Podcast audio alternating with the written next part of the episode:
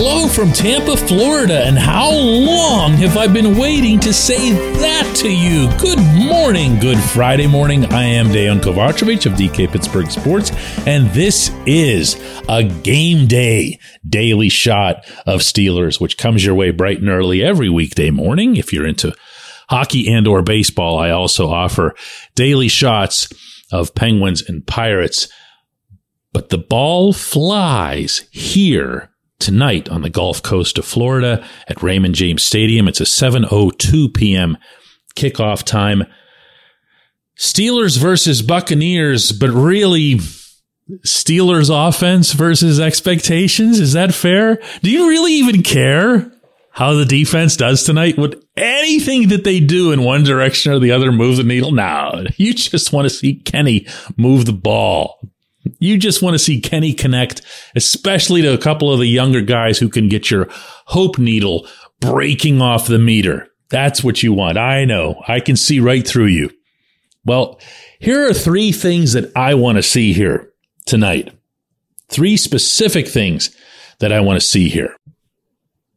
And yes, because I'll go along with what it is that you want, I'm going to keep all of them on the offensive side. Number one, these aren't in any sort of order of priority here, but just number one, like first thing I'm bringing up chronologically is that I want to see a really high caliber intermediate pass in which Kenny connects to literally anyone. But if it's Diontae Johnson and he's running forward, I'll take that one above all the rest.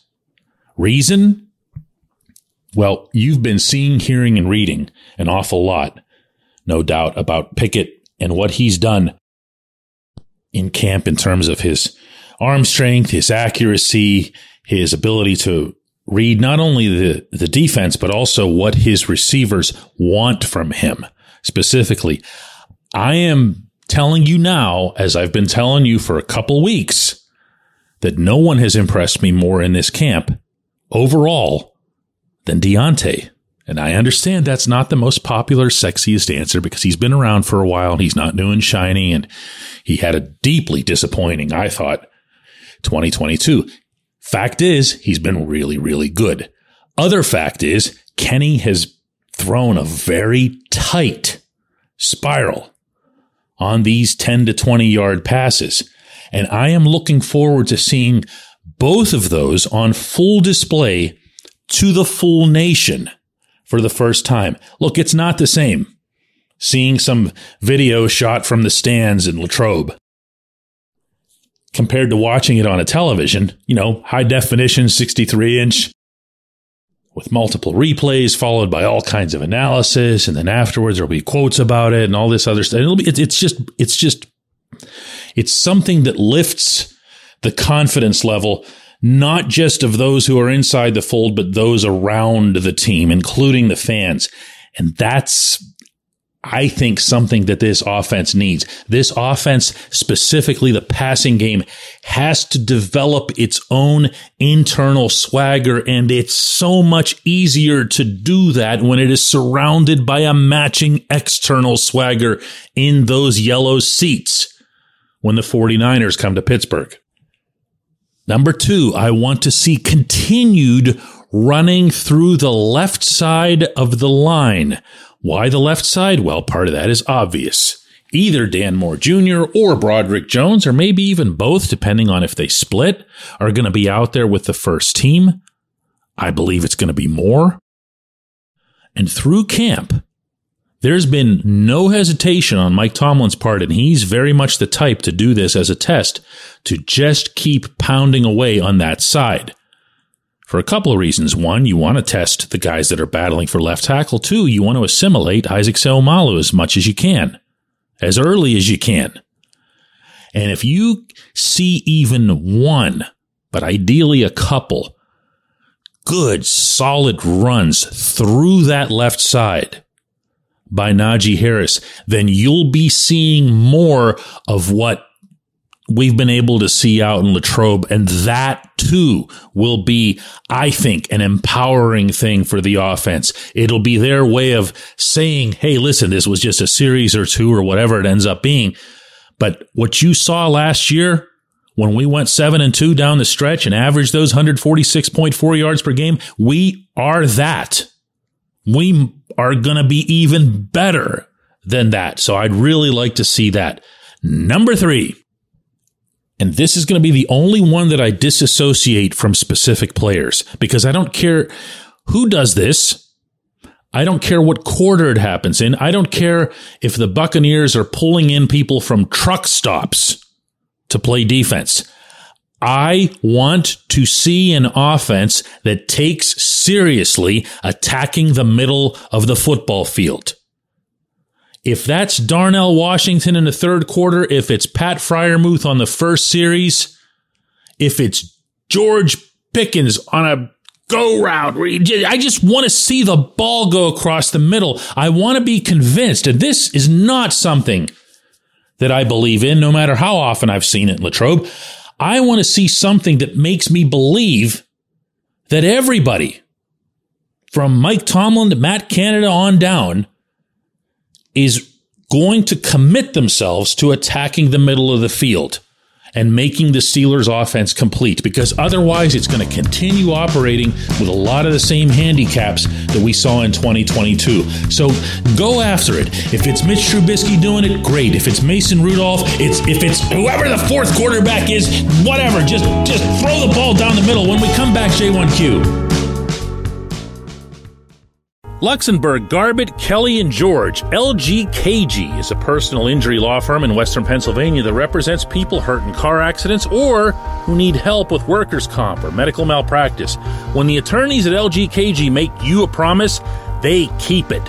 They've been keeping promises in our region for over 80 years. LGKG's been AV rated, the highest rating a law firm can receive and they've been designated super lawyers. That's actually a thing for over 15 years. It's a rare combination. LGKG has offices in Cranberry, New Castle, Beaver Falls, Butler, and Ellwood City. Learn more about them by visiting lgkg.com or by calling 888 842 5454. LGKG.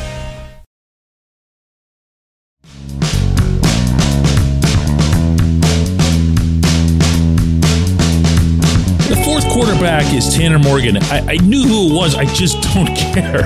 All right. So I'm going after the first actual question that you've got after the ad break.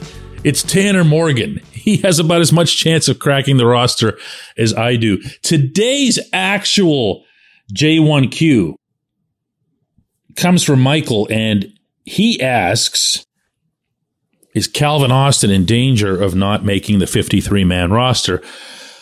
I'm a little bit concerned that this question would come after I gave a critical assessment of Austin from practice a couple days ago, but I also understand that that thirst for information from settings like Latrobe is so great within this fan base that uh, you'll take every little morsel and sometimes it'll get amplified. I haven't been wild about Austin's catching at this camp. I would love to see Austin change that narrative. Uh, the people who are getting on me, and a bunch of you did, over how dare you say this when so and so person who is at this and this outlet said he's having a great camp, and somebody else, are you saying that that guy's wrong? No, no. Okay, uh, this isn't a this isn't a competition to see who's right about a given player assessment over the course of a three week journey, to borrow the Mike Tomlinism that applies here. I would love to see Austin catch the ball. And I would love to be able to tell you that I didn't see Austin drop the easiest lateral pass in the flat you've ever seen because he took his eyes off the ball because he wanted to see if he'd get pulverized. And I would love to tell you that Austin didn't bobble a sure touchdown from Mitch Trubisky the other day, right in front of the head coach, only to have the head coach call him out on it right in front of the whole team. So th- this isn't me. And this isn't me making some sort of mass pronouncement on Austin's career. I'm saying that I saw a couple things I didn't like. Is he in jeopardy of not making the roster? I mean, I suppose everybody is to some extent. If you're coming off a year in which you didn't participate at all because of an injury, you never know what it is that management might have in mind. If you're coming off a week in which the starting quarterback went out of his way, brought up on his own how much he's enjoyed working with Gunnar Olszewski, who essentially has your same job, you know, these aren't great things. But I'm not going to sit here and predict the demise of Calvin Austin III based on a couple of weeks of practicing in the grass. There's real football to be played, and there's real football to be played here in Tampa tonight.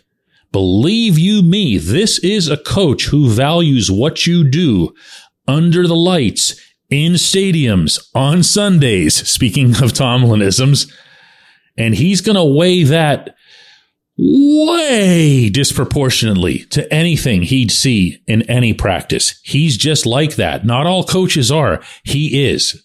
So Austin is another guy to watch tonight. And if I'm the Steelers, I'm showing a lot of Austin. He's somebody I'm using through all four quarters because why not? Including, including on the offense? I appreciate the question. I appreciate everyone listening to Daily Shot of Steelers. And guess what? We're going to do another one of these tomorrow. Because how could I fly all the way down here and not do the show the next day? So we're going to have a special Saturday Daily Shot of Steelers. Thanks so much for listening.